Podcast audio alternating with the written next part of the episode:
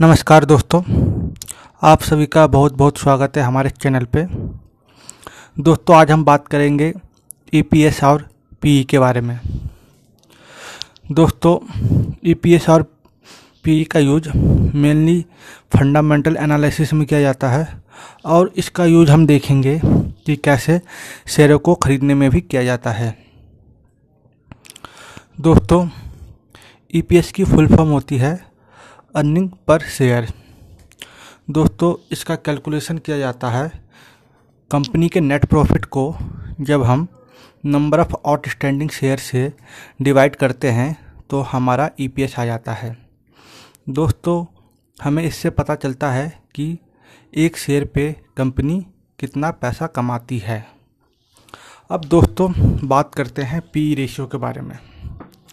दोस्तों P ratio का full form होता है प्राइज अर्निंग रेशियो और इसका कैलकुलेशन होता है दोस्तों, जब हम किसी कंपनी के शेयर का जो मार्केट प्राइस पे है, उसको हम ईपीएस से डिवाइड करते हैं तो हमारा पीई e आ जाता है.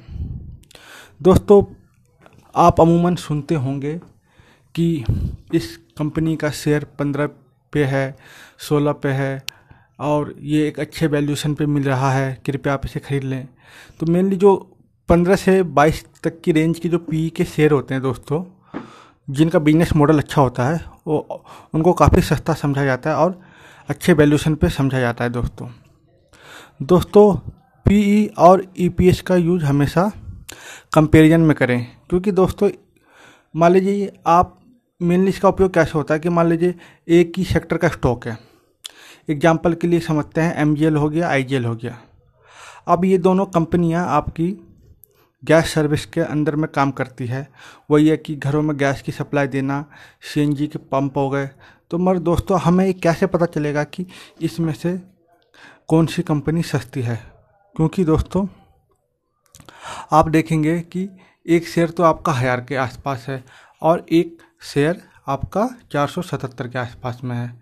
तो इसका डिसीज़न दोस्तों हम पी रेशियो के हिसाब से करेंगे, क्योंकि इससे हमें अर्निंग की पता चलता है और फ्यूचर में जो अर्निंग होगा उसका भी पता चल सकता है दोस्तों। क्योंकि अगर मान लीजिए किसी कंपनी का शेयर शेयर का पी पंद्रह है तो उसको अगर ये शेयर इसी प्राइस पे रहा और ये कांस्टेंट अर्निंग लगी तो दोस्तों उसको पंद्रह साल, अगर पंद्रह साल लग जाएँगे, उसको उतनी उतने शेयर के पैसे लाने में।